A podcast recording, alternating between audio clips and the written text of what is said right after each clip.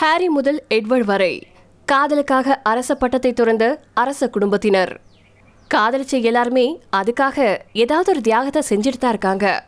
உண்மையாவே வாழ்க்கையின் பெரும்பாலானவற்றை இழந்து மீதி வாழ்க்கைக்கு காதல் மட்டும் போதும் அப்படிங்கிற முடிவுக்கு மனுஷங்க வந்துடுறாங்க. சாதாரண குடும்பத்திலேயே காதல் பல கலவரங்களை உருவாக்கிடுற சூழ்நிலையில அரச குடும்பங்களை பத்தி சொல்லவா வேணும்? அமெரிக்கா என்றாலும் ஆண்டிப்பட்டி என்றாலும் காதல் பண்ணா குத்தம் சொல்ல ஊரே வருதுடா அப்படிங்கிற விவேகா எழுதினது எத்தனை உண்மை? பல எதிர்ப்புகளை கடந்து காதலுக்காக அரச பட்டத்தையே துறந்த அரச வம்சத்தினர் பத்தி தான் இந்த கட்டுரையில நம்ம பார்க்க போறோம். இளவரசர் ஹாரி. பிரிட்டிஷ் அரச குடும்பத்தைச் சேர்ந்த சார்லஸின் மகன் இளவரசர் ஹாரி மேகன் அப்படிங்கிற பெண்ணை திருமணம் செய்யறதுக்காக அரச பட்டத்தையே துறந்தாரு. சக்சஸின் டியூக் மற்றும் டச்சஸ் அப்படின்னு அறியப்படக்கூடிய இவங்களுடைய திருமணத்துக்கு பல தடைகள் ஏற்பட்டுச்சு. அமெரிக்காவில் வாழ்க்கையை தொடங்கினதுனால ஹெச்ஆர்ஹெச் எனப்படும் அரச பட்டத்தை துறந்தாரு இளவரசரான ஹாரி. இப்ப இவங்களுக்கு லிலிபெட் அப்படிங்கிற பெண் குழந்தையும் இருக்கு.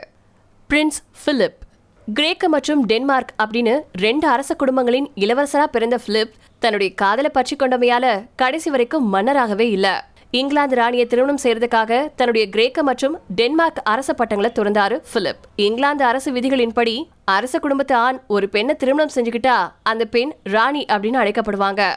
ஆனா அரச குடும்பம் அல்லாத ஒரு பெண்ணை திருமணம் செஞ்சுக்கிட்டா அவங்களுக்கு அரச பட்டம் வழங்கப்பட மாட்டாது. இதை ஏத்துக்கிட்டு ராணி எலிசபெத்தை கரம் பிடிச்சாரு பிலிப். பின்னாட்கள்ல தன்னுடைய அதிகாரத்தின் மூலமா பிலிப்க்கு டியூக் ஆஃப் என்டின்பர்க் அப்படிங்கிற பட்டத்தை பெற்றுக் கொடுத்தாரு எலிசபெத். இங்கிலாந்து ராணி எலிசபெத்தின் கணவரா இருந்தும் அவர் கடைசி வரைக்கும் இளவரசராகவே அழைக்கப்படல. மன்னர் எட்டாம் எட்வர்டு. இங்கிலாந்தின் புகழ்பெற்ற ராணி விக்டோரியாவின் கொல்லு பேரன் தான் மன்னன் எட்வர்டு. இவர் மன்னரா முடிசூடின கொஞ்ச நாள்லயே தான் காதலிச்ச பொண்ணுக்காக அரியணையை துறந்தாரு. எட்வர்டு இளவரசரா இருந்தபோதுதான் தான் காதலியான வாலிஸ சந்திச்சிருக்காரு. ஸ்பென்சர் அப்படிங்கிறவரை மணந்து விவாகரத்து செஞ்சவங்க தான் வாலிஸ். அதுக்கப்புறமா சிம்சன் அப்படிங்கிற செல்வந்தரை மணந்துக்கிட்டாங்க. சிம்சனின் குடும்பம் பெரிய கப்பல் கம்பெனி நடத்திட்டு வந்தாங்க. அந்த நிறுவனத்தின் லண்டன் கிளைய சிம்சன் நிர்வகிச்சிட்டு வந்தாரு.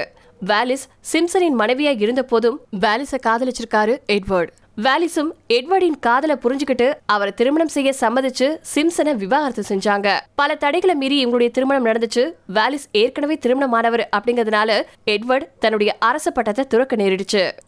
ஜப்பான் இளவரசியான மாக்கோ.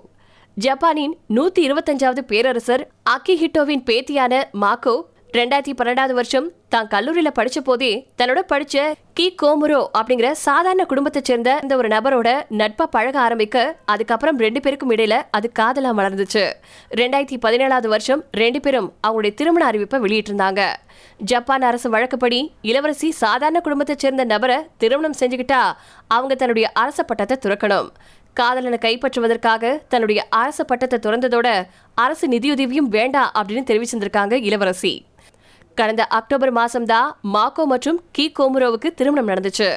அடுத்ததா ஜப்பான் இளவரசியான சயாகோ இளவரசி மாக்கோவுக்கு முன்னோடியாக இருந்தது அவருடைய அத்தை சாயாகோ இவங்க மன்னர் அகிஹிட்டோவின் ஒரே மகள். எனினும் யோஷிகி ஹுரோடா அப்படிங்கிற சாதாரண மனுஷனை காதலிச்சு அவருக்காக அரச குடும்பத்தை விட்டு வெளியேறினாங்க. இவங்களுடைய திருமணம் கடந்த ரெண்டாயிரத்தி அஞ்சாவது வருஷம் நடந்துச்சு. இளவரசர் ஃப்ருச்சோ. டச் இளவரசர் தன்னுடைய முடியை துறந்ததற்கு வித்தியாசமான பின்னணி இருந்துச்சு. மேபிள் விசே ஸ்மித் அப்படிங்கிற பெண்ணை காதலிச்சுட்டு வந்தாரு ஃப்ரிசோ.